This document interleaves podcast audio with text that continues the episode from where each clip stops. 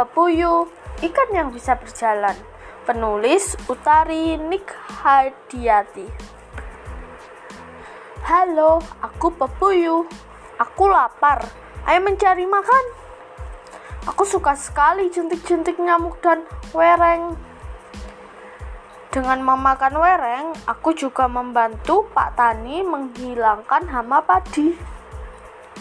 Wah, mak banyak makanan kesukaanku.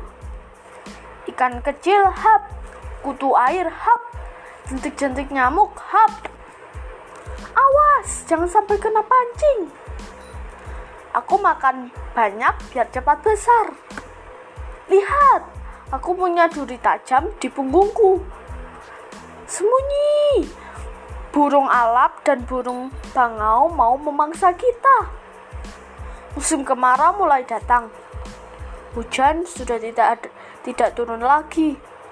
Serangga jadi semakin sedikit.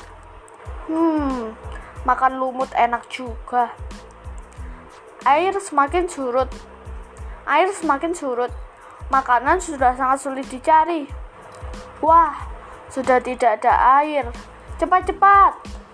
Saat tanah mulai mengering, Aku harus tidur di dalam tanah selama musim kemarau.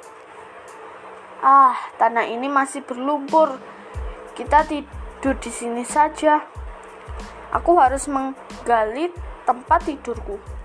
Gali-gali, terus gali. Hmm, saat tid saatnya tidur sampai hujan turun. Hujan sudah turun. Ayo bangun.